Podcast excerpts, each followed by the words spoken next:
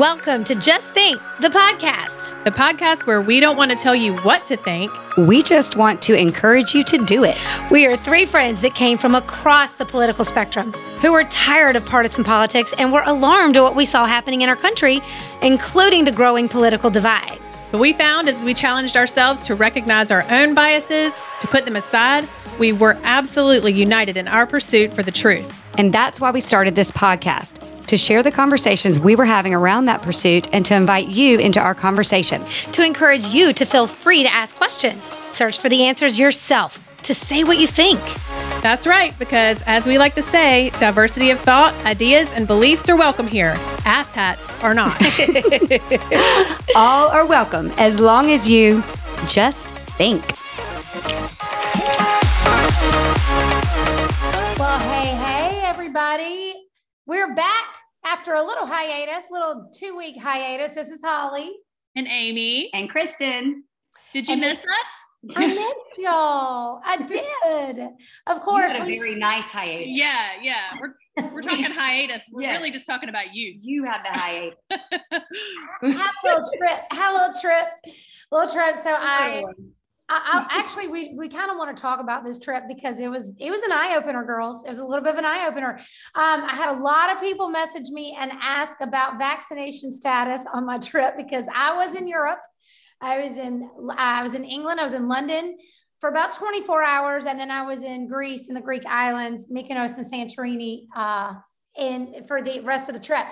And I did have some of you message me and ask what I had to do to go.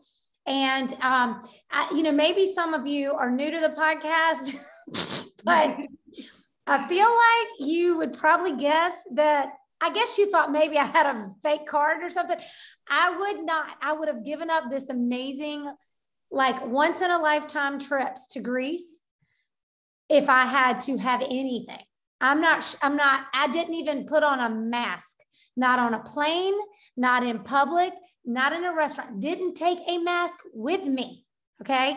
Um, and so when this trip was planned months ago, uh, I was, I wasn't sure it was going to happen. To be honest with you, it wasn't until I was on the plane that I was like, well, I guess this is happening because of the state of the world and because of the way things have been and the mandates and the shifting of how one country does one thing and one country does another, or one town or city or, or business. You know, it's so, I mean, like Kristen, you said earlier, like if it's science, then everybody if science changes in a different country or a different town, then it ain't science. Right. Science so, doesn't change across county lines. No, no. no. So I um, want everybody to know it was eye-opening to be in Europe.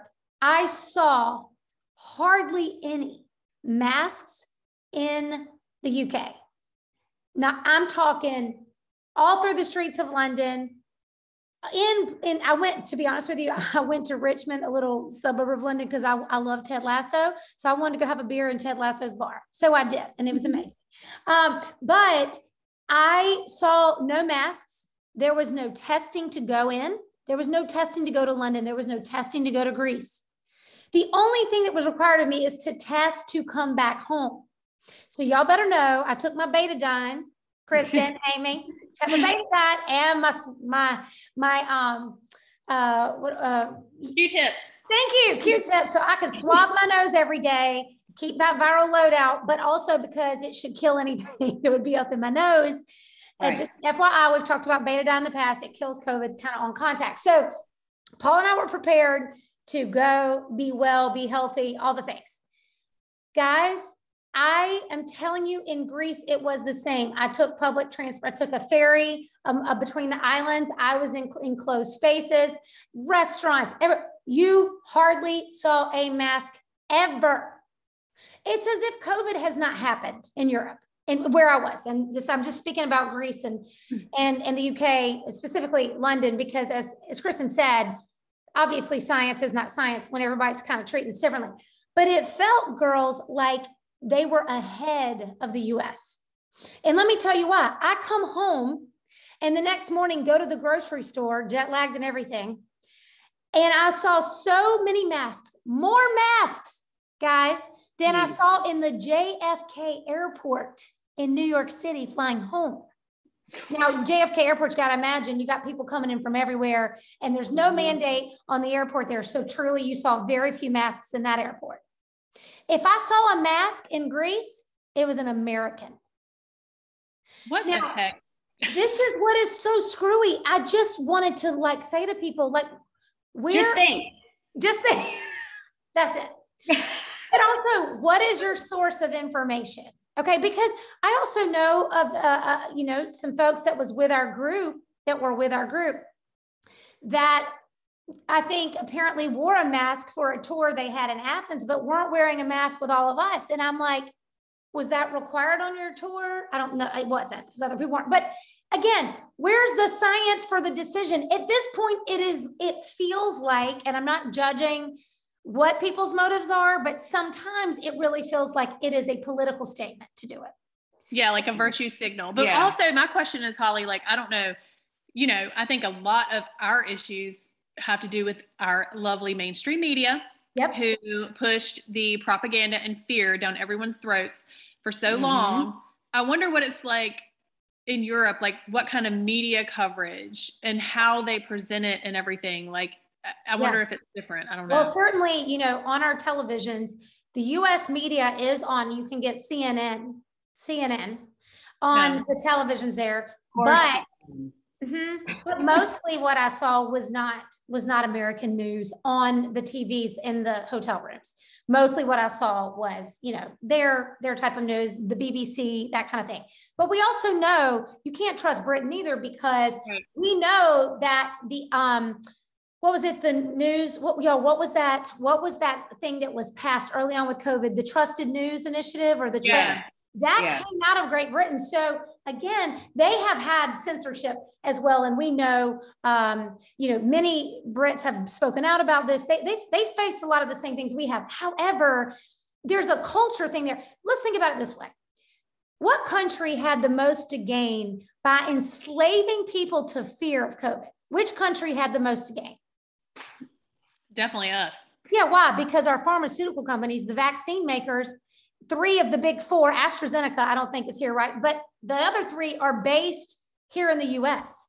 It brought a lot of money to our government and a lot of money to pharma, right? The nine new billionaires created out of these vaccines. So I believe that's what's tainted our waters. I believe that's what's informed the, the, perception in this country of how to handle things. There are still people who do not know the truth. And uh, we've interviewed, listen, you know, we on this podcast, if this is your first time listening in, thanks for listening. And we've interviewed the leading experts in their field, some of the leading experts on the field, from the pathology of this to the treatment of this. And they have said unequivocally, something is wrong. These medical doctors are, are, are saying something is wrong here. The media won't cover it, and the government won't support it. And instead they are attacking anyone that says, don't be so scared. Well, also, Holly, when you said like, you think it's like a, a political statement, the masks, like, especially here in the United States and North Carolina, like that's another difference. I don't know, you know, here, our, our party system is so Divided, divided and divisive right now that it is almost like people are like, well, you know, if I vote this way, I'm going to keep this going because I can't look stupid now. Yep. And like, I guess other countries like Greece and, and, and London, and, you know, not London being a country, but yeah. their party system, maybe they don't have the, the divide, the extremes, you know, I don't yeah. know, but it's just, I mean, bizarre. that might, that might be it because, you know, as, as we know, the government can be corrupt. It doesn't mean its people are, right? The, the government can have an agenda. It doesn't mean the citizens do. And I can just see from observing the citizens in these countries that they act as if COVID was never a thing, ever, ever, ever, ever. And I want to point out something else. You know, when we were sitting in the airport in Raleigh, it's, by the way, Raleigh Airport is where I saw the most masks over J F K. And I'm sitting you in a restaurant because of their va- I'm trying to think, like, I mean, I know no. we have so much more propaganda and so much more divisiveness and stuff here, and more extreme, you know, no. like really more. But do you think it's uh, it, it could be a little bit from the high vaccination rate there? I feel like they dropped yeah. a lot of mass stuff, and people probably have, of course, that false sense of, you know, security because they're vaccinated. And whereas here, I truly think a lot the people it, that that, let's be honest, the people who are wearing masks, they're vaccinated. They're vaccinated. Right? right? And they are, they are thinking that it's either a virtue signal, I'm doing this to protect the others, who, if they're trying to protect the others, then those others should be vaccinated if they need protection anyway. Right. Or they are wearing a mask to protect them from you, who is not vaccinated and not right. wearing a mask, and that's not going to work. So it's all that's like, it's yeah. like, it's just like, come well, on. Well, and the other countries didn't have Trump. And I right. feel like that is one of the things that made this Worse. virus here yeah. Yeah. so divisive. People just hated him. So whatever he said, or if he said, yeah. you know, masks aren't, let's open the schools, or yeah. hydroxychloroquine work, like whatever he said, those people that hate him are going to run the opposite way. And in other countries, they don't have that political leadership, sure. so they don't care. Well, like what's funny just- is even the vaccine situation. When Trump, when Trump was trying to get the vaccine, all, you remember that video clip of all yeah. the people saying, I, I don't, I don't trust, I trust I'm not, that. I'm not going to trust yeah. that. I'm not going to yeah. take that. I, I don't really trust the F D A. I don't really trust the C D C. And it, uh, it's funny how the role has been reversed yep. once somebody else got in charge, if we want yeah. to say in charge. Well, and, and here's the other thing that was interesting. Sitting in the Raleigh-Durham airport, there's a young girl, looks like she's in her twenties, sits down next to me and Paul, which, by the way, there was, you know, a crowded airport. There's not six feet between the tables. Right. She and I were probably a good four and a half feet apart. She sits down double masked. And Paul gives me a look across the table like, wonder what she thinks. Like, what does she think? She's one of the few sitting in here, two masks on. But you guys, she sits down. What does she do? Take her mask off to eat. Yeah, not even, like, takes her mask off. She was holding her breath. I mean, she had to hold it for twenty minutes then, because the, like, this is what I'm saying. This, there's no logic to this. And it's why we started this podcast. Think, for the love of God, I need more people to think. It's driving me crazy. Just think about this. At what point can the COVID not get you just because your ass is in a seat in a restaurant? That exactly COVID immune. It just it's does not. It's the point where when people are wearing masks, like literally, I I want to shake them like awake. Like I yeah. want to say, like, what are you doing and why are you doing this? Please tell me why. Why are I, you doing? I this? wish I could say something, because yeah. and it's not to be mean. It's right. to make them feel less fearful, uh, yeah. because you know that. You know, if it is the reason that they are legit scared and they legit think Maybe that that mask it. is going to help them, yeah, then I just want them to to know it, it's not. Or maybe I mean, they're just like introverts and they I mean, they want an excuse to not have to talk to people, or they want an excuse to, like, maybe they don't like their smile, they don't like their teeth. I mean, they don't. I mean, I mean but actually, that is true. Someone told me that um, it's like a, a parent, good excuse. A parent just told me the other day. They were driving their kid to school, and one of the kids from their school or whatever was at the bus stop outside wearing a mask. And they're like, why do you think that they're still doing that? Do you think it's their parents or whatever? And they said that particular kid um, does not like the way he or she, they, them, whatever, I can't remember, um, was um, the way they looked. So the yeah. mask covered them, covered them. And sure. I was like, oh, that's sad. I really honestly haven't thought about that with kids, yeah. like who are depressed and anxious or have acne or who have, yeah. who, or just literally don't like the way they look. It does cover. I mean, yeah. I do remember thinking, well, shit, at least I don't have to put makeup on. I could just well, do my, I mean, you know, that's, that was one benefit. Right.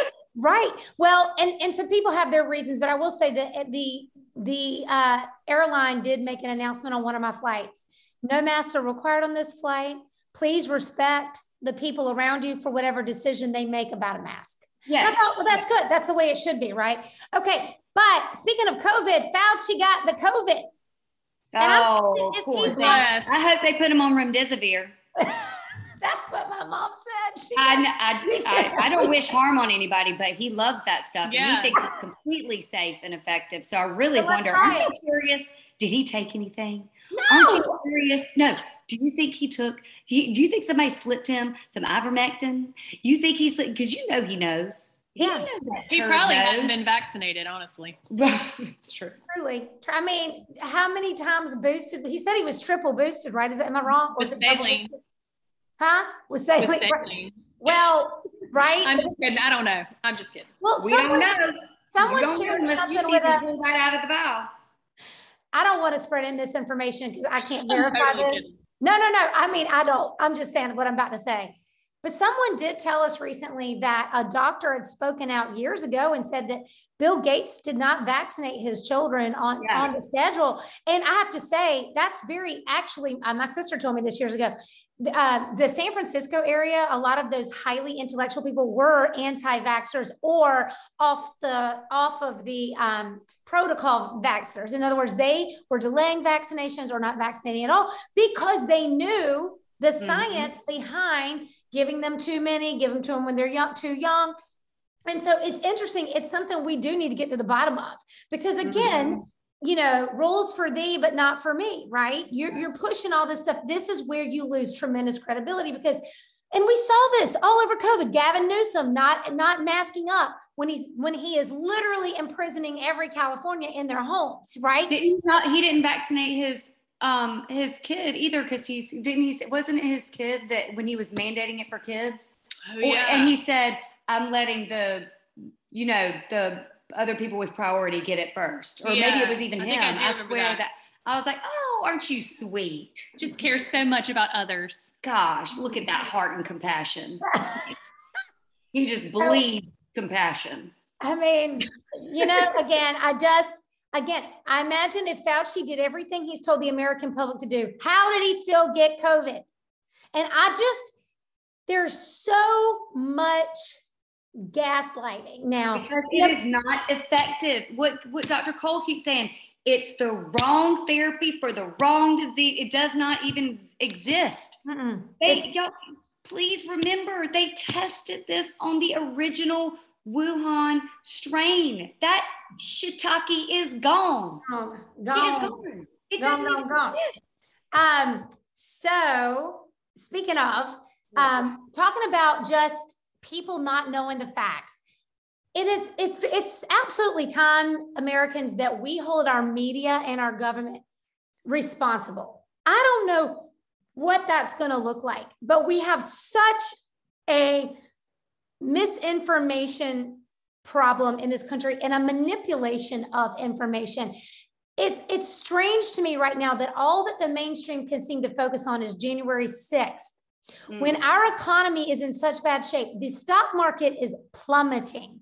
The even Democrats are crying, are, are, are now accused. God, you got Don Lemon speaking out about Biden's cognitive abilities. Like he is mm. concerned about his cognitive ability. Like, thank you, Don Lemon. You're finally going to actually acknowledge what the rest of us have been screaming for a whole year, which is something is not right. But we have got to have some accountability here, because what's happened with from everything from Hunter Biden's laptop to the fact that Trump was one hundred percent acquitted of the Russian disinformation campaign. It was proven that it was tied back to Hillary Clinton, and yet nothing, there are no consequences to her or anyone else. And I did see that someone asked her if she was going to run again, and she said, absolutely not. And I thought, I bet you won't, because you know good and damn well what's going to happen. What's everybody knows mean, you're damn dirt. Yeah, well, when this, when everything flips in November and it's time to, time for the presidential race, whoever's going up is better be ready. Better be You're ready. Gonna be We're all gonna get over the holes. Yep. Mm. And so that we see some encouraging news, and when I say encouraging, listen, the three of us are independent registered voters, right? We we don't care what party someone is. We care about the truth. That is where we agree, is that the truth is what matters, and that you are honorable in your intentions to serve this country and not bought by uh, corporations or the media or what have you. So there's something exciting that happened in Texas while I was in Greece. There was an election that has been a Democrat for how long, girls? Can y'all pull that data up for me real quick? I don't want to misspeak on it. Um, But a long, I, I, a long time, a long dang time. And it flipped red for the first time in however many years. And one hundred fifty years. one hundred fifty years. Flipped red for the first time. And Amy, can you read some of that to our audience? Yep. Um, let's see. So it's Republican. Her name is Mayra, I think, or Myra, maybe. Huh. Flores. Um, she is Hispanic, and she defeated um, the Democrat Dan Sanchez by eight points in a heavily Hispanic district, becoming the first Mexican-born woman in Congress and the first Republican to represent the Rio Grande Valley in roughly one hundred fifty years. Um, and she said, um, well, somebody, who's Garcia? The red wave is here. Now more than ever, Hispanics feel a genuine sense of belonging with the G O P. We know mm-hmm. Hispanics are conservative on education, on social issues. We're pro-life and pro-gun. We want lower taxes, religious freedom, and school choice. That sounds familiar. Yeah. So, and she says, I like um, that. She said, in, in, in addition to uh, inflation, controlling the border is a critical issue for those she is hoping to represent. She said, we don't need more facilities, because they just keep opening up more facilities to house the immigrants mm. coming in. Like, remember that video you yes. found? Like, it was like turning a whole Walmart, defunct Walmart into like a, a oh. facility. She said, we don't need more facilities. I don't need more immigration judges. What we need to do is enforce the laws on the books. We need to secure the border. Tell them you're, while we're on the border, tell them, let's tell them those Woo! stats that you just screenshotted, the stats okay. at the border with the terrorists. So yeah, well, there's gonna, this will help you sleep tonight. Yes. Um, well, while we're at it. While we're at it, just make y'all feel really good. The, um, the terror watch list. So we have apprehended fifty on the terror watch list this year, um, which is like the most ever. And let's see, let me find it because I didn't That's that just, and this is just the terror watch list. Like, there's obviously tons more they've apprehended, but yeah. Yeah, just on the terror watch list. And um, I think you screened in fiscal year twenty twenty-one, we apprehended fifteen. In twenty twenty-three, in twenty nineteen, zero. Um, so who was president? And who was president in twenty nineteen? I don't remember. Um, somebody. I forgot. Orange man. Anyway, yeah, fifty. That's like more than double, triple, whatever the yeah. amount before. So that, and then also um, in May, we had the the highest um, migrant crossings like ever in history. I think it was like two hundred thirty-nine thousand four hundred sixteen mm. migrant crossings in just the month of May. Okay, twenty-five percent of those had previously been deported. Mm. fourteen thousand six hundred ninety-nine of those were unaccompanied minors, and sixty-nine percent of them were single adults. Now, and also it did say that out of the two hundred thirty-nine thousand four hundred sixteen, about one hundred thousand of them were removed under Title forty-two. Mm. So, you know, it wasn't, I guess, all two hundred thirty-nine didn't come in, but Um, one hundred thirty-nine did. And so. I am going to refer y'all back to, we don't have to play it because we've got a couple other videos, but this video that we posted on our Instagram page, and we have a Rumble link if you want to share it with anybody. It is quite eye-opening, talking about the quote refugee game. What our tax dollars are paying for is essentially more child trafficking.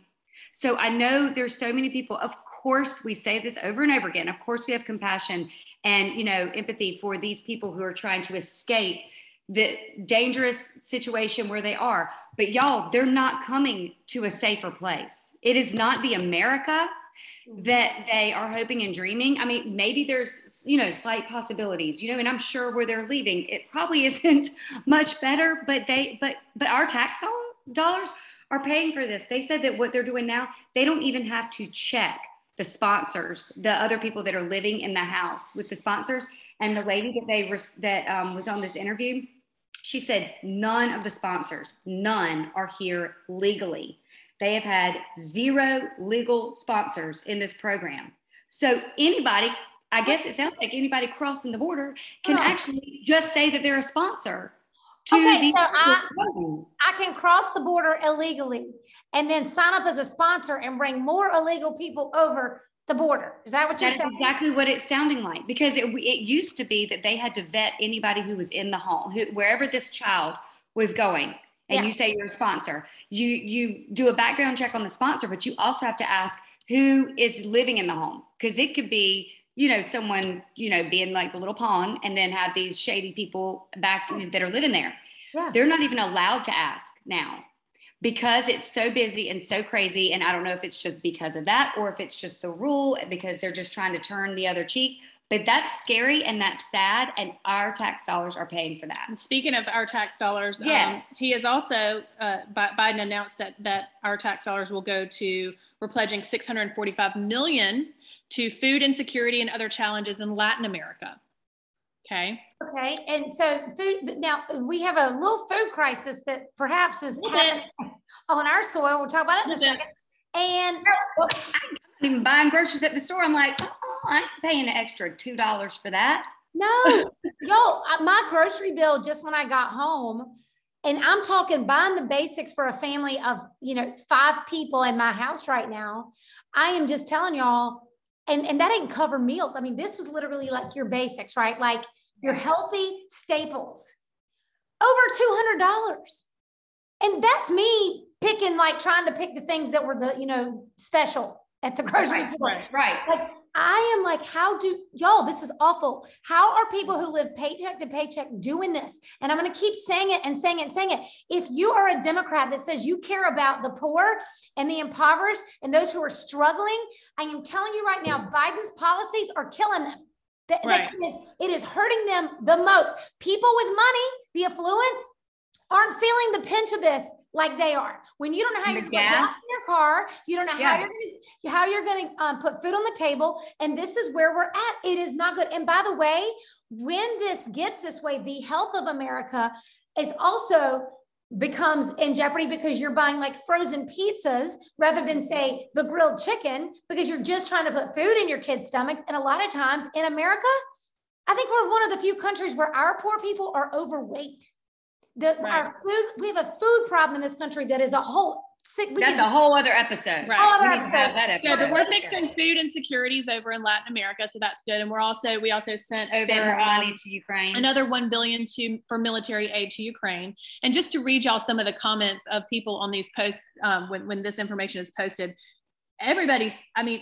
They all feel like how we feel. It's like America last. I can't afford to fill up my gas tank because of inflation, but go ahead. Money and aid to everyone but ourselves. Dog, what about us? What's the point of even being a citizen anymore? So the baby formula shortage here is just small potatoes, I guess. What about us? Meanwhile, parents in the U S can't feed their babies. I love your priorities. Where is this money coming from? How will it help our own people? What about the U S? America last. What a nightmare. I mean, these people are pissed and they don't care. They no. don't care because they continue to blame Putin for it. They they are ta- listen, the Democrats blamed Russia for, for Trump winning. It started with Hillary Clinton saying that, that, that Russia interfered with the election. Remember, let's all remind everybody before Trump said that elections were rigged, Hillary said it first. And, and that's the thing that it's like such hypocrisy. Now, I'm not saying that like, again, what I wish happened in this country is that we had secure elections so that when those elections were over, we didn't have to question whether this election was rigged or not. But unfortunately, what happened over COVID was we had enough things happen that make it where we really don't know. We don't know. We know there's a whole lot of smoke, though. There's probably a fire, multiple fires in very strategic places, but we don't know. My point is to say we blame Russia for everything. But again, it's like, we, when is the Biden administration going to acknowledge and accept that their policies are failing? And I just heard this today, so I need to fact check. But while I was in Greece, apparently he started asking American uh, American oil companies to drill. Did y'all hear this? Oh, yeah. Yeah, and, and giving them this deadline, like he's like, y'all better do this or else. I would tell him to kiss my ass is what I would well, say. I would be did. like, you have screwed us time and time again. And sorry, y'all, we're going to cuss some on this episode. I can tell, but I understand. I'm, and from here on out, I can't understand yeah. it. How, how, how, how you have screwed them over time and time again. You, your policies kept, shut down pipelines and took what people out of jobs. Executive orders was, was like shutting it day down. One. Day, day one. Day one. Day one. And you, you're the one who hurt supply and demand. Let me, first of all, has a Democrat ever taken an economics lesson? I'm serious. I'm, I really would like to know. Um, I can give you some really amazing economists to, to follow so that you can understand when you cut supply, when demand is there, you're going to have prices rising. That is going to happen. In twenty nineteen, Chuck Schumer got on T V and yelled about Donald Trump and how he was responsible for rising gas prices and he needed to do something about it. How right. can you in one breath blame him for, for the rising prices? And for all I know, Trump was responsible for part of that. I have no idea what was going on at the time, if I'm honest. But now say that it's not the president's fault. That's stupid. Right. When when Trump was in office, everything was his fault. But now yep. that Biden's in office, nothing. You know, nothing is his fault. Well, so so it's one way or the other. Like if if, if the commander-in-chief is in office and whatever happens under that four years under his watch is his fault, then that's fine. But that needs to that needs to be the case every time for everyone. That's yeah. right. And that's well, also, do y'all remember it was back in March when somebody asked Biden, what about the gas prices? What what's what are you going to do? He was like, nothing we can do. Putin's fault. Then turned around and walked away. Remember that? Yeah. Remember that fifteen second clip? We got it for y'all. We could share it. Um, but tell them, show them this, because like, so we saw this post. Um, so basically this was, it says Biden has warned the C E O of top oil companies to, to begin producing more oil or he will take emergency actions. So he said, your companies and others have an opportunity to take immediate action to increase the supply of gasoline. My administration is prepared to use all reasonable and appropriate federal government tools and emergency authorities to increase refinery capacity and ensure every region um, has, has oil. The crunch that families are facing deserves immediate action. Your companies need to work with my administration to bring forward concrete near-term solutions that address the crisis. And that was sent to the chief executives of like Exxon, Chevron, B P, Marathon. And um, the C E O of American Petroleum released a statement saying, while we appreciate the opportunity to open increased dialogue with the White House, the administration's misguided policy agenda shifting away from domestic oil and natural gas has compounded inflationary pressures and added headwinds to companies' daily efforts to meet growing energy needs while reducing emissions. Mm. So he's like, thanks, we appreciate you wanting to work with us. However, However. your policies did this. Yes. So glad we called him out. Yeah. Not that it's going to do a damn thing. No, you know? but, but remember when the energy secretary was saying that like all the oil companies were trying to say it wasn't Biden's fault either. Remember this yes. clip? With, yes. Oh, yes. Oh my gosh. I, it, again, they just keep repeating it over and over. They just keep repeating it, whatever it is, over and over. And, and it doesn't matter. I think they go to bed with like one of those things on repeat. Yes. You know, where it's just like Putin's fault. Putin's fault. Putin's fault. Trump's fault. Whatever they Trump's say, fault. whatever they say, yeah. just blame it on, you know, just, just. You know. Blame it on the Putin. Blame it on hypnosis. God. Um, so, so again, I think our, our antennas should shoot up anytime anyone blames anything other than the attack on Ukraine, on Putin. He is responsible for that. But the things going on in the United States, so much of this has to do with the policies. And we're talking extreme. I don't even want to call them. Look, I, I think most Democrats aren't this stupid. I really do. I think they have gone so far with this green agenda. And, mm-hmm. and you know what I was thinking about? If there was more evidence about um, climate change that was incredibly compelling, it would not be hard to convince Americans that this is a growing problem. But the truth is, some of the experts do not agree. And when I say experts, I mean the smartest people in the world who study this don't all agree on the timeline right. of global warming, what's actually causing it. And here's why they don't, guys. I don't know if you know this, but we haven't tracked the climate, but for what, the last one hundred fifty years? So we don't know what three hundred years ago, five hundred years, what was going on. We know there was an ice age. What changed that? I don't know. I think the point is to say the science behind this, they don't even agree on. It's kind of like COVID, right? You don't have yeah. people agreeing on it. Cheryl Atkinson had a podcast on on this, because, and I, I remember listening while I was in Costco because I was like, I want to listen to this and understand. And it was called Solar Opposites, like yeah. Solar Opposites, okay? And where she interviewed different people in California, like, and it was all about like the solar panels and everything. It was very interesting. I really encourage y'all to go listen to it because I am coming into this completely unbiased and uneducated on it. Right. You know, because right. you keep hearing it, it's kind of that propaganda. You keep hearing climate change, climate crisis. I don't know a lot about it. Of course, we try to conserve energy as much as possible, and we, we try to do our part. But for it to affect the entire world and not do anything about it, I think we need to like maybe come to a compromise. And like, and even when yeah. he's saying, you know, I'm not saying that some of this is not Putin's fault as far as like gas, oil, you know, all this stuff. But regardless of whose fault it is, it's just like yeah. your kid. Do something about it. Right. Don't just sit there and blame you. You are the in charge of the entire country. You are, you are in charge of the United States of America. And if there is something that is this big and huge that is affecting every single He's more human concerned being, with Ukraine and Latin America and everywhere else and helping them out, though. Yeah. Is what it seems like to me. Yeah. We are not going to be the that country to be able to help these people if we keep throwing the money away right now. I know. We're going to be the the poor country. And the whole climate change thing, like, I don't know much about it either. I'm totally like I'm I'm coming at it from a very open stance. But I did what I did not know that I now know is that the electric um, the batteries for the electric yes. cars yes. are mined. Um, they have to mine for cobalt. It's slave labor in like. These African co- countries, they had, it's literally slave labor mining for cobalt and, and the mistreatment of, of humanity to get the cobalt to run the electric things. That's I mean, one of the points that the solar panel people said, because one of them said, I like the solar panels if they're made correctly. Like, but if you get the solar panels that are made from slave labor, yeah. you're not doing yeah. any. So y'all go so, down know, that, re- like, y'all can go, research go down that. Your own rabbit hole go, that. Go research that. And I'll tell you a good thing to listen to. Joe Rogan interviews two different people on two different episodes yes. about this.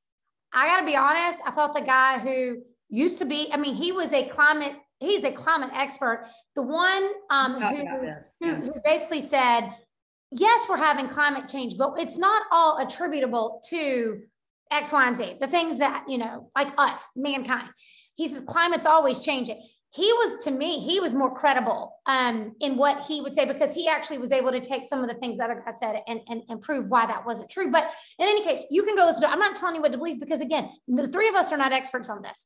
I do think though, as just common citizens, we have these moments where we just question, we can look and see what the average climate is, um, you know, year to year, but you know, these, and certainly I know it doesn't snow here in North Carolina like it did when I was a child, but right. then again, you know, I was also taught in elementary school that the climate is cyclical. In other words, that the climate does change. And this was before all the climate change propaganda. So like I said, we don't know, but go take a look at it. There's, there's compelling arguments on both sides to look at. Here's where I think that, that a conservative like me, when I'm a financial, when I'm financially conservative, And I and I don't believe in government overregulation.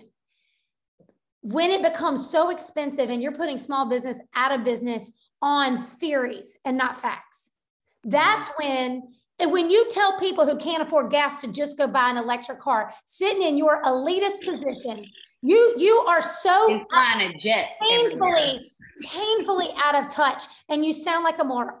And, and riding around in your Suburbans with bulletproof windows everywhere you um, go. Or taking private jets. I mean, I was listening to a podcast with three left leftist actors this week, and they're talking about flying around on private jets. And I'm thinking, I'm pretty sure I've seen you at like a climate change rally or something. I mean, this is what I'm just, again, it make it make sense. Please, right. if you think something and you really believe it, then act like you really believe it. For good. Live it. Yes.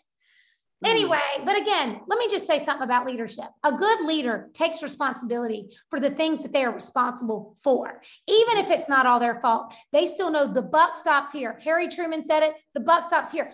I am sick and tired of Biden being essentially responsible for nothing. But in his defense, he probably isn't responsible for it, because I don't believe his brain's there. Someone else is probably making these decisions. But literally, he, not, he has not owned up to anything. He has, he has blamed and deflected every single issue since he became president on something or someone else besides his administration. It's yep. crazy. And the people yep. are buying it, because you can look at the poll numbers. That's right.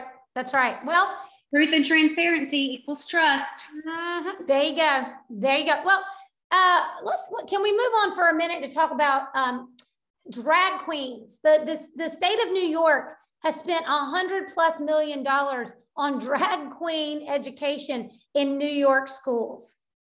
Mm. What in the Sam Hill? I'm gonna tell you something. I would no more take my boys to a strip club today. And my oldest is almost twenty-four years old. I wouldn't take him to a strip club. I wouldn't encourage him to go to a strip club. I would discourage him from going to a strip club. I cannot imagine taking them to see I, I can't, I, I can't. Like, what is the intention? Like, what is it? They I just, can't imagine it. Dude, okay, we have the video of one of, okay, so it's Pride Month. And so again, the, tra- the uh, drag queen story times are for some reason have hitched, hitched themselves to the whole pride movement, which I think is really disrespectful to a lot of the. Uh, a I lot think of so too. Like I, I hate that it's. It's I think actually, it's, it's like it's like extremism, right? It's this. Someone saying that it's actually like turning people against right. them, I where it was that. a lot more love and acceptance, you know, yeah. because it's like throwing, pushing this on people, right? And it's like, why can't we just you do you? I mean, you know, they fought hard for for you know, yes. equal opportunities and yes. and just. to be accepted into society, you know, and, and I feel like we got there and yep. now they're it's taking like, some like people, not all of them, backwards. they're because, taking it too far and they're, and they're messing it up for everybody else. That's exactly. Well, there was a, there was an example this week of a drag queen who spoke out about it. And again, what, you can go and hell? look, sorry, you can go back and look at what we're talking about. In one, um, in one of the video clips, you can see children giving tips to these drag queens with a sign in the back that says something like it doesn't lick itself or something like yeah. that, right? Okay. So this is, again, taking them into environments that are not good for children. If you think they are, then you need to see what, somebody. What right, in the listen. hell has a drag queen ever done to make you have so much respect for them and admire them so much, other than put on makeup and, and jump on the floor and writhe around and do sexual things on stage? I have absolutely no idea why you would want that to influence your child. Would you want a stripper or a porn star to influence your child? It, it makes no sense at all. A drag queen performs in a nightclub for adults.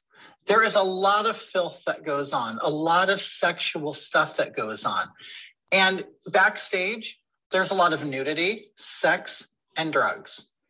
Okay? So I don't think that this is a, a, an avenue you would want your child to explore. They could explore dressing up at home like we all did, like all gay boys did. We all dressed at home and we had a great time. We had a great time with our girlfriends, putting on makeup, trying on clothes, things like that.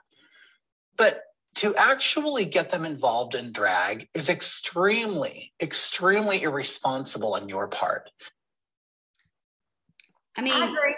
It says it all right there. It's it's just so true. It's uh, I, and that was a drag queen. I, don't, I, hope, I think you you said that. And I don't know when someone said that that was a recording from even like uh, months or a year ago. I can't yeah. remember, but it's like yeah. resurfaced. I don't know wh- when it was, but I, it's so relevant right now. Yeah, absolutely. It's just it's it's inappropriate. And again, I, this, we've said this several times on the podcast, and, and our approach with our children who, you know, thank God, have no problems, thank the Lord, of being kind to people who think and believe and act differently than they do. Right. It is a principle in our homes. Be kind, be kind, mm-hmm. be kind, be kind. You don't have to agree with someone, but you do have to be kind to them. And this whole idea that we have to put a stamp of approval and agree with every decision that anyone makes, especially if it's a decision that's outside the norm, is absolute ridiculous. It's absolutely ridiculous. And it's not even fair, because when there is a, when you have your core beliefs that you hold tr- true and that you, that are dear to you, we have a country that was set up to protect your freedom to do that. I can't, my, in a public school setting, for example, my children are Christian, but they can't insist that their classmates pray to Jesus or even pray.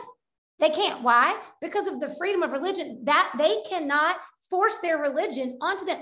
But it's like they have turned this movement into a religion and they're forcing us to get on board with it. And if we say, I don't think children should go to see a drag show, then we're the bigots. Or I don't think this should be taught in school, or the Florida bill. I don't think children under the age of eight should have any conversation about sexuality. You are now the bigot. That's wrong. That is wrong. That is not America, and it's wrong. And the truth is, more and more of us have to stand up and call it out and say it. Yeah. yeah. I, I love everybody, every listener on here, but if you're just relying on the three of us to say what you think, that's part of the problem. We actually are challenging you to say it too. Say it in your conversations. Say it when you're having dinner. I'm not saying you got to be contentious, and I'm not saying you're trying to, con- listen, you can't convince anyone of anything, but right. you can politely say, I don't agree. I right. actually think this is not good. I don't think this is a good idea. Because and that is I okay. We just listened to a podcast. By the way, let's point everybody back to Barry Weiss's podcast too. I know we mentioned Cheryl Atkinson earlier. Barry Weiss, her podcast, honestly, Barry Weiss has been a Democrat, I believe, most of her life. I think she still is. I don't know. She's a lesbian married to a woman, and her podcast is one of my favorites. And here's why. Because she thinks. Because she's a critical thinker. And she was formerly with the New York Times, and she's been with the Wall Street Journal. She had a famous resignation letter from the New York Times because she saw what they were doing. She saw the propaganda. She saw the manipulation of truth. She saw it and she said, I don't want to have any part of it. But she had two other lesbians on a podcast this week talking about this, the, the drag queen movement and all of that. And they think like we do. They're like, this is too much. And it's poisoning the waters. Like, again, we don't have to, we don't have to bring Drag Queen Story Hour into the classrooms to teach children to be kind to people who aren't like them. Right, right. There are other ways to do that. It's crazy. Yes. I even saw a video of like a pride parade somewhere, you know, how people are dressed at those, like with like um, leather, you know, chaps oh, and all yes. kinds of, oh, yeah. and there was a mom on the sideline and the, the little kid, probably like seven or eight, was looking down and she was grabbing his face and putting it up like, wanting him to look, wanting him to watch. And he was like, not wanting to see it. And, and like innately and inherently, he didn't want to look. And she's like, look, look. And she's like grabbing him and making him look at these grown men and women who are dressed weird. It's like, you know, it's just, it's bizarre that parents are doing this. No, it's not, it's not okay. And we have to stop saying no, it's care okay. if it's a trans person or a straight person. I wouldn't bring no. my kid to a, a heterosexual pride parade where people are in the, you know, I mean, it, it, it, appropriately. I mean, it's just, it's all it's about, just, I don't know. It's, y'all, if I took my kids to a strip club and saw women dancing naked, it, is that, is that a crime? Is that, would that be considered child abuse? Should be. Oh, you're supposed if they're to be, like, you're supposed yeah, to be, if they're like seven or eight be, or yeah, nine or ten. You like, have to be eighteen or twenty-one to get in. Yeah. Yeah. So I can't take my children, and I never would, to the strip club. So I just don't understand how. How is that okay? Now, that what they're, this is their argument. They're going to say, well, they're not stripping in front of the kids. But y'all saw the video. They, they weren't, it wasn't story time either. I don't know. I, it was, they, it was a Doing sexualized environment. It was a sexualized environment. And it's clear on the video. Ugh. Anyway. Um. Okay. So. Okay. We definitely need to move on to Fau- Fauci. And, That's what um, I was going to say. We yeah, got to talk about that. This before we roll this out. Okay. A lot of, we have a lot of more uh, COVID and vaccine things before we wrap up. I mean, well, we won't bore you too much because uh, we got a lot coming. Yeah, and we got McCullough on coming later. So, which, which, uh, well, what part of the Fauci, the Rand Paul? Do you want to talk about the? Yeah, video? Let's do that video because okay. t- speaking of truth and transparency, if y'all yeah. haven't seen, they just. Authorized unanimously, and I don't know if this video was before. This or... is about boosters for. That was for the boosters. Yeah, sorry, boosters for then... twelve and uh, twelve. To, what is the? I don't know what the age category. I can't even remember what the age categories are. It's like six, six months, months to five, five years. So oh, maybe it's like five to eleven, maybe? five to eleven. They were talking about now they're author authorizing boosters for a, a, a kids basically, not the youngest, mm-hmm. but still kids, and so. Um, Rand Paul interviewed Fauci. He was um, virtual because he has COVID. And I just asked him a few questions. And y'all, if you have kids, you need to know this and you need to share this. Yes. That's right. All right. Take a listen. It's on our Rumble account. Recommends uh, everybody take a booster over age five. Are you aware of any studies that show reduction in hospitalization or death for children who take a booster? Right now, there's not enough data that has been accumulated, Senator Paul, to indicate that that's the case. The I believe that the recommendation that was made was based on the assumption that if you look at the morbidity and mortality of children within each of the age groups, you know, zero so, to five, five to eleven. Right. So, so, that's, so there, there are no studies, and Americans should all know this. There are no studies on children showing a reduction in hospitalization or death with taking a booster. The only studies that were permitted, the only studies that were presented were antibody studies. So they say, if we give you a booster, you make antibodies. Now, a lot of scientists would question whether or not that's proof of efficacy of a vaccine. If I give you ten, or if I give a patient ten mRNA vaccines and they make protein each time, or they make antibody each time, is that proof that we should give ten boosters, Doctor Fauci? Uh, no, that, I think that is somewhat of an absurd exaggeration. Senator well, that Paul. Is the proof that you use. Your committees use that. That's the only proof you have to tell children to take a booster is that they make antibodies. So it's right. not an They're absurdity. All... You're already no. at like five boosters for people. You've had, you know, two or three boosters. It's like, where is the proof?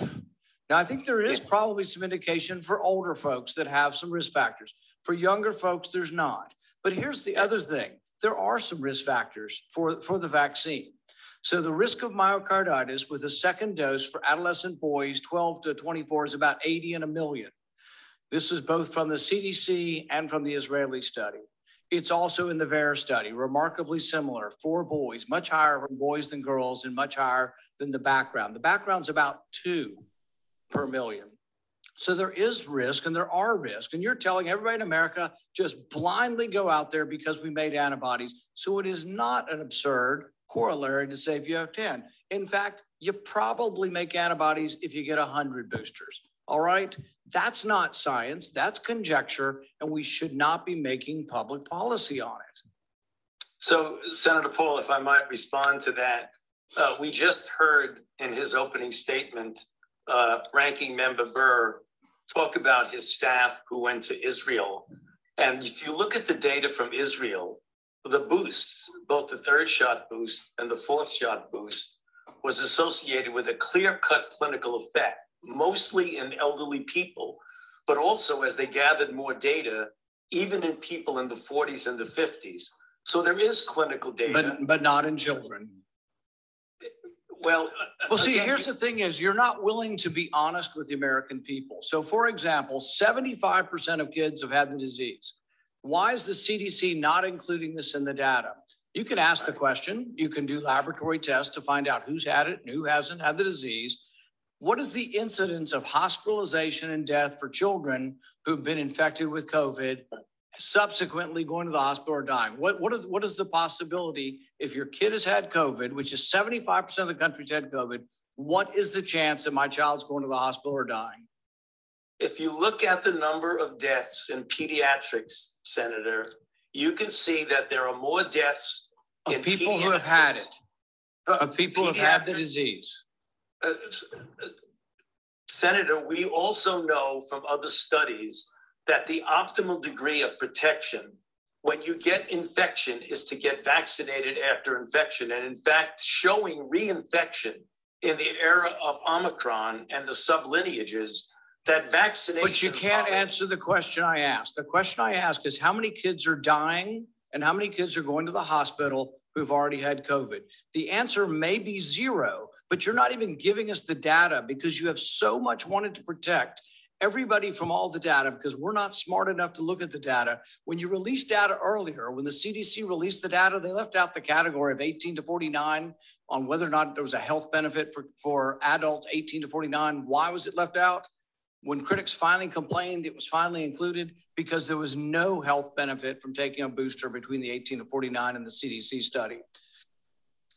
I mean, first of all, just side note, go watch this on Rumble because I would have thought that Fauci would have cleaned up his office before he went on a Zoom call. I noticed that. Woo! I was like, dude, you oh. need a professional organizer to get up in there. All right. So there's one other part of this, guys, that I do, I, I want to see if we can play real quick. An yeah. important question he also asked, and I'm going to have to play it through my phone because we don't have a computer. Tell me if y'all can hear this. Can you tell me that you have not received a royalty from any entity that you ever oversaw the distribution of money in research grants? Um.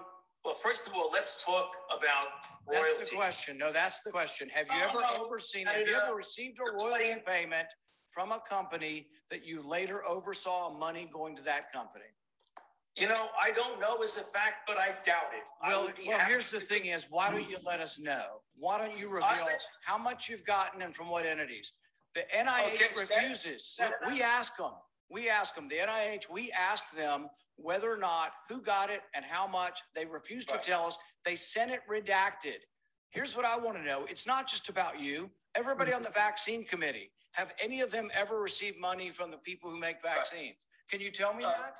Can you tell me if anybody seven, on the vaccine approval committees ever received you, any money from people who make the vaccines? Soundbite number one, are you going to let me answer a question?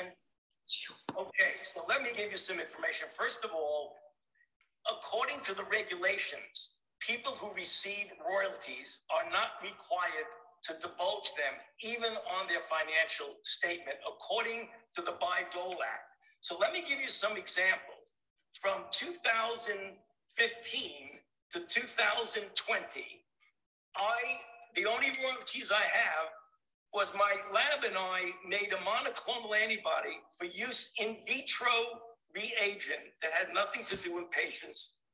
And during that period of time, my royalties range from twenty-one dollars a year to seven hundred dollars a year. And the average per year was one hundred ninety-one dollars and forty-six cents. So okay. He just got done saying they don't they don't have to divulge it. Yeah. So he just cherry picked a little small one for us to give us yep. a little nugget. one hundred percent, because when the question was first asked, all he had to say was if he he knows what he's been paid. What bull crap to say. Mm. You know if you've been paid for it. He should have just said, no, I have not. But we all know by not answering that way, we know exactly what the truth is. Yes, he has.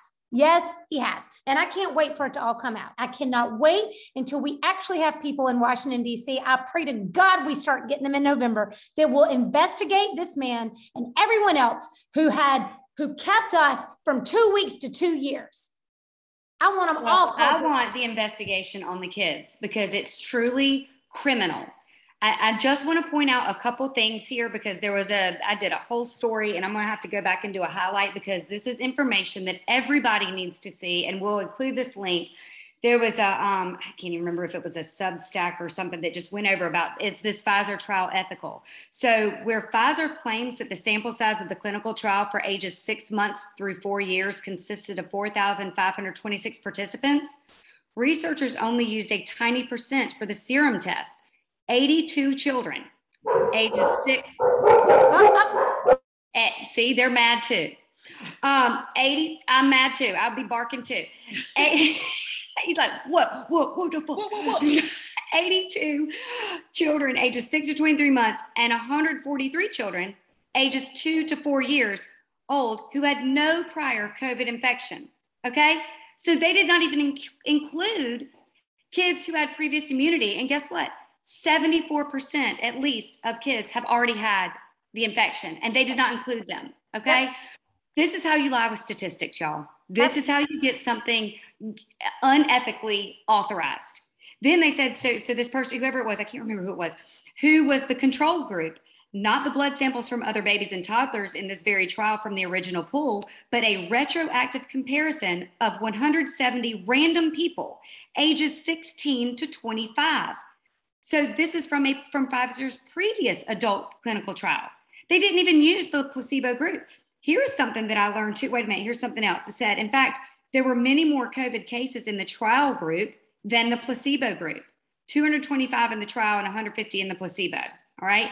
Then one thing that I learned, they, it says they only focused on, they ignored three hundred sixty-five of the three hundred seventy-five COVID cases and just focused on a total of ten of them. Six of the eight, okay, this is, while all previous children studied did not show any case of death or critical illness, this trial does claim there were eight kids who had, quote, serious cases, with one having gone to the hospital. Get this, y'all. Six of the eight were among the vaccinated kids, as was the one who was hospitalized, okay? They're not going to tell you that. Not going to tell you that. And then with the babies, this is what's interesting. You've got to think about this. Pfizer's own report shows, let's see, forty-two, says sixty-one percent of the babies six months to two years old experienced a, quote, systemic reaction within seven days. This means it's not just irritation at the injection site, but something more along of fever, chills, muscle aches. And this person says, so right off the bat, that should be disqualifying because that is in the upper bounds of discomfort. The kids would suffer from the virus anyway. The only rebuttal to this is that almost any placebo group patient, almost as many placebo group patients experience such reactions, but that in itself should be an indication that there is something fraudulent with the placebo group. It's understandable for, for even a saline injection to cause irritation at the site, but systemic reactions, you have to think about this, y'all.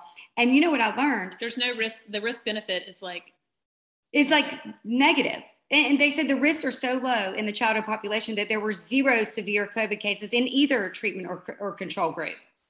Um, nine, oh, this is something else.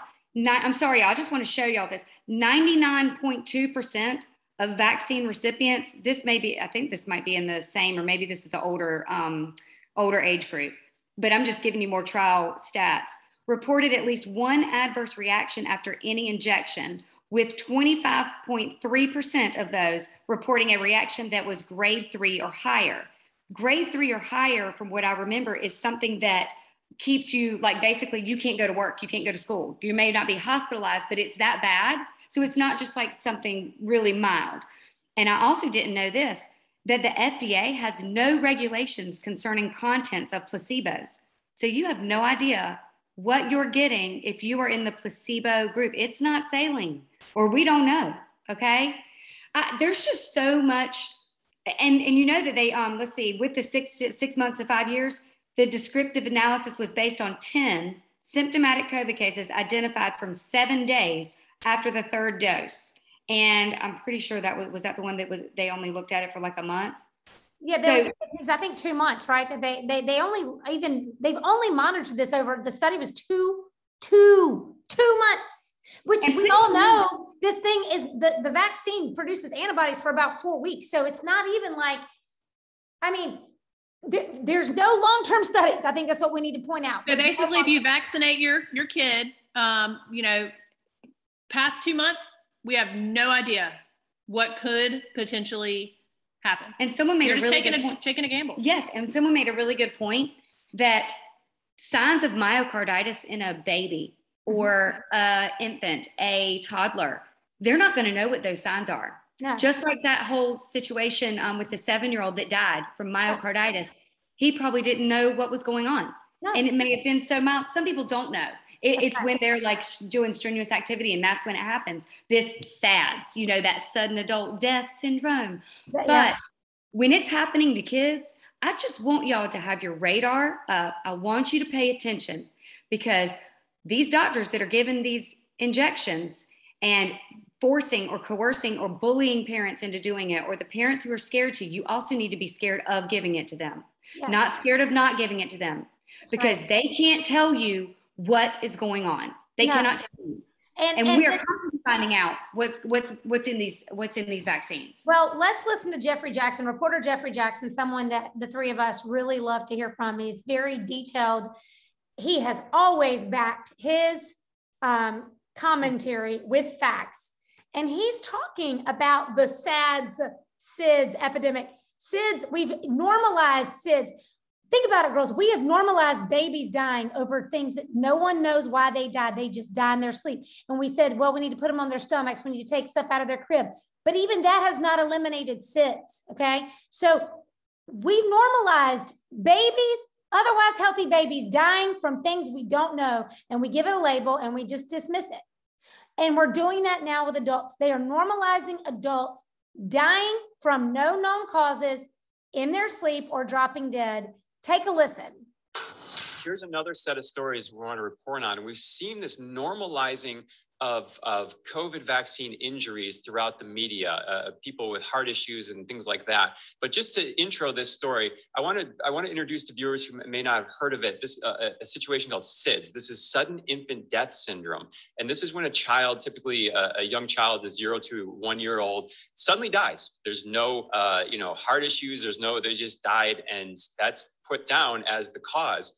And, you know, there's a lot of um, c- questions surrounding that. A researcher named Neil Miller did some research on vaccines and SIDS, because there's a lot of uh, caus- causal, uh, um, coincidental situations with that.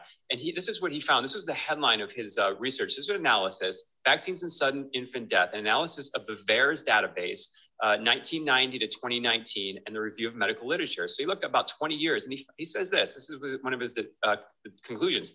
The findings in this study reveal that infant deaths in SIDS cases were not randomly distributed each day. Instead, infant mortality in SIDS cases reported to the VAERS tended to occur in temporal proximity to vaccine administration. That is, they clustered in the early post-vaccination period, day one through day seven. So they're finding a day after the vaccine to seven days after the vaccine, a lot of these clusters of these kids dying of this unknown illness, they were vaccinated.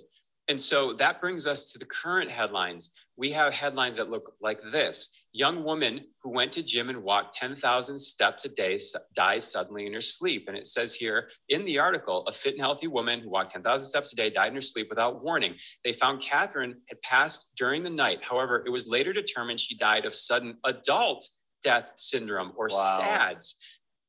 This is something now that is attempting to be normalized. It's something you would imagine you're reading on a, you know, or watching on a Saturday Night Live episode. Let's be clear that we name things. Sudden infant death syndrome. That was always, I think, it was amazing how long that term has, has been around, how many parents are in support groups across the country and the world, all saying it was shortly after the vaccination, as Neil Miller so clearly puts out there. But here we are. Now, all of a sudden, rising death rates on VAERS.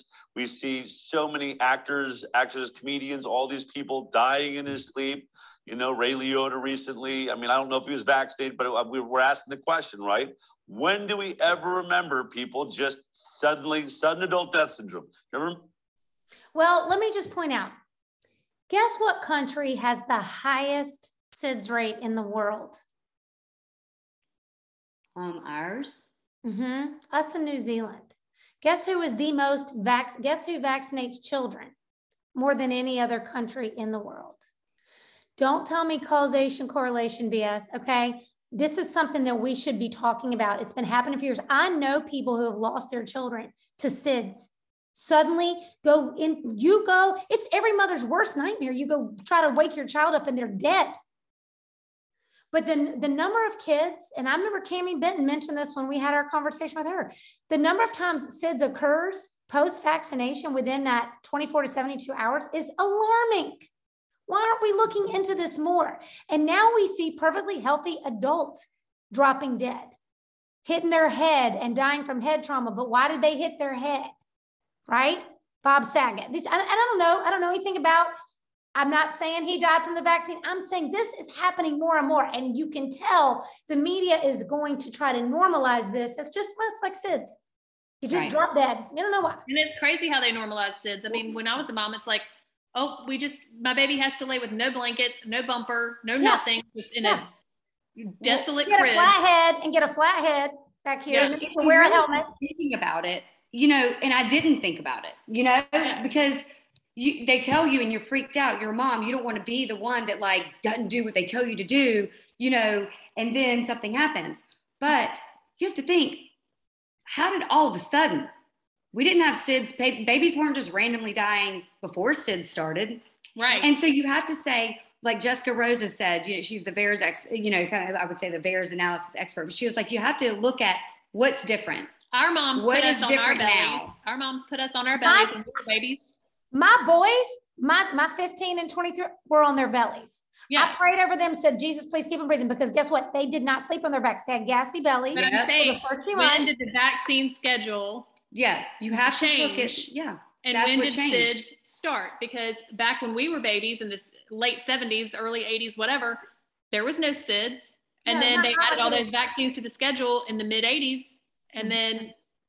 And just like now, there wasn't sudden adult death syndrome. And all of a sudden, it's here. Yeah. Did it just pop out of the blue with the climate? Maybe it's because it's the climate. Yeah.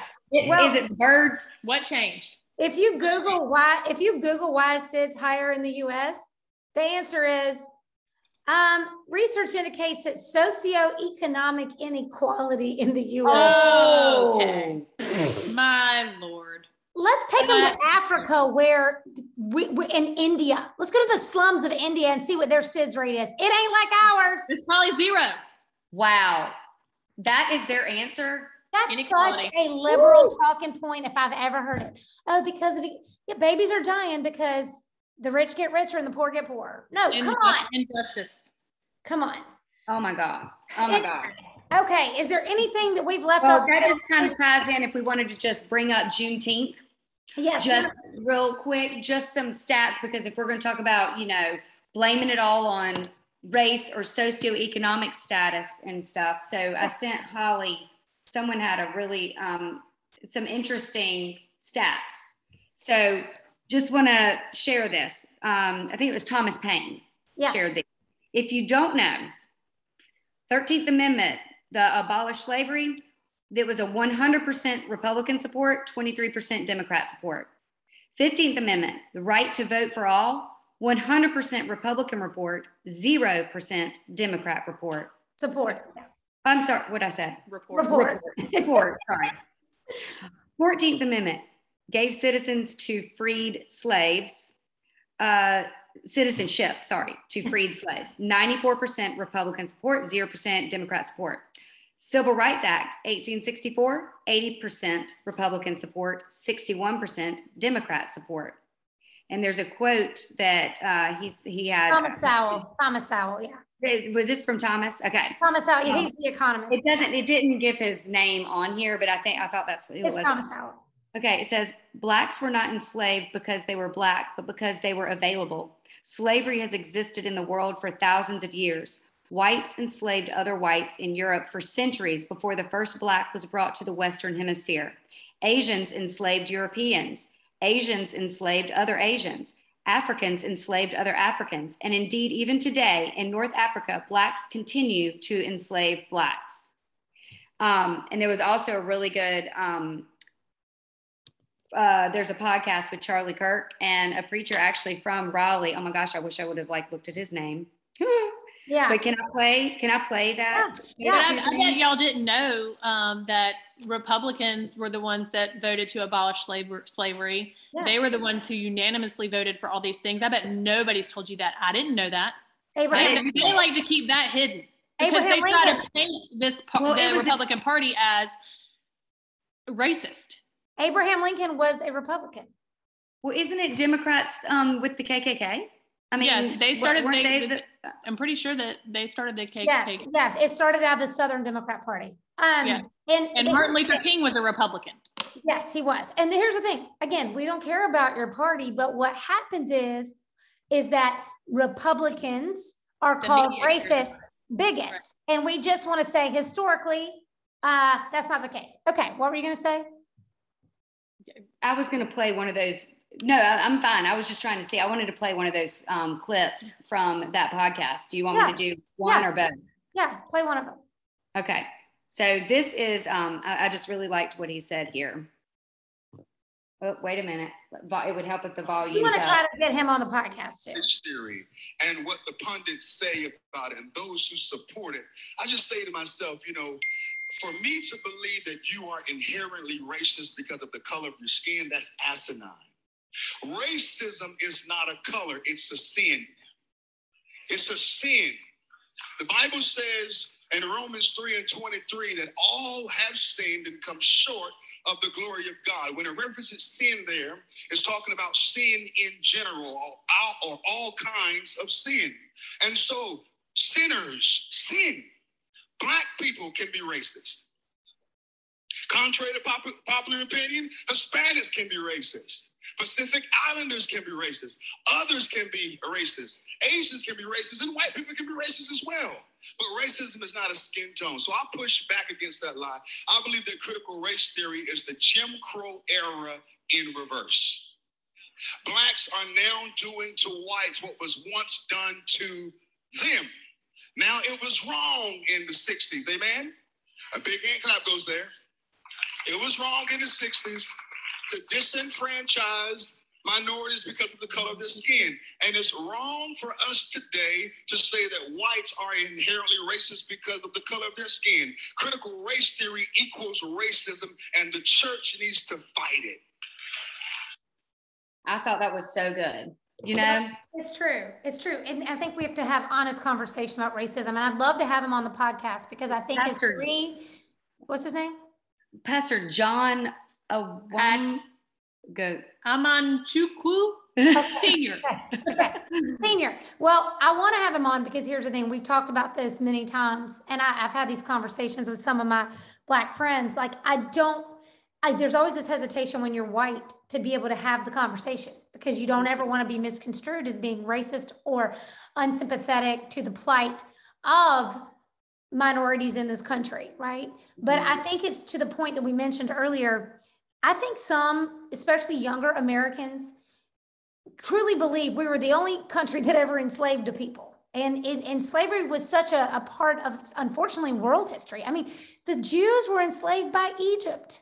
You know, God had to intervene to get them to be let go and set free. So slavery is not something that started in America. And it's not something that just happened, whites enslaving Blacks. You know, and I think that's the greater conversation that needs to be had so we can put everything um, and understand the context of that. America is so much better because it learned from its sins. It learned, I mean, sl- slavery is illegal in this country and has been for a really long time. And that part of that progress, I think it's almost seemed that in the last decade, we're sliding backwards into this victimization where we're now saying the descendants of these slaves are, um, uh, are still the victims as if they were still the slave. And and you're it's not the same. It is not the same. And and I know, I mean, I can hear all the arguments that people say of like, you don't understand because you're white. I don't, you're right. But if you think I have not encountered racism in my white life, you would be very wrong. Right, right, right. Same. And I think that's just another one of those blanket statements that you can always throw out there and just say, well, you're you're speaking you're from privilege. Right. You're speaking from privilege. Just like that's just like the blanket, just like when you just say, oh, you're racist. It's just yeah. that's just the, how you can shut an argument down or shut yeah. somebody down just by saying yeah. that. Mm-hmm. Well, you just don't understand. Okay yeah. then. Right. Well, right. Well, exactly. We, and, we have a brain. Yeah. Well, and and honestly, here's and we the have a heart. Here's the other thing. T any same with my children. My children will tell you. Anytime they've ever been victimized in some way, right? Something wasn't fair. They they were discriminated against for, and yeah, white boys, right? But sometimes boys are discriminated in the classroom because they're boys. You have certain teachers that do not like, they don't like boys and they don't appreciate their energy, okay? So anytime any of those things have happened, I've never, I'm always telling my boys, life isn't fair and unfortunate things are gonna happen to you. And, it, and what matters most is not what happened, but how you respond to it. Yeah. How you move forward, how you forgive, how you realize that you, at the end of the day, your mentality and your choices are directing the life you're going to live. Mm-hmm. And that's the conversation I want to get back to is how do right. we move forward from our past? Because it felt like in the nineties, when, you know, we were doing better. We were doing better. Than I, but something's happened in the two thousands where we've shifted backwards into a greater divide again, and it's not healthy. And you know who it's worse for? It's worse for the minorities because nobody, no, people don't operate from the optimal space when they're opt- when they're operating from a place of victimhood. Right, right, right. So that's it. Anyway. Well, we got more to talk about, but we got to wrap this up because we've got another episode. We're going to be recording tomorrow with Doctor Peter McCullough again, because unfortunately he's in the news. I don't know if you guys have seen it. Um, and I don't know when we'll air this, so I don't want to say much about it, but we wanted to bring his perspective back to the podcast to keep you informed, because what I mentioned earlier, when I said you can't be quiet anymore, we mean it. We mm-hmm. need to rally around these honorable men who are speaking the truth and trying to save and help people and not let this big propaganda pharmaceutical machine take them down. So stay tuned this for that. This is the, the biggest discrimination that's going on, in my opinion, right now is Absolutely. the and the, mis- the false misinformation, disinformation, all of that. Talk about injustice. Yes. Man. Anyway. Exactly. All right, y'all. We'll see you later. Thank y'all so much. Bye. Bye.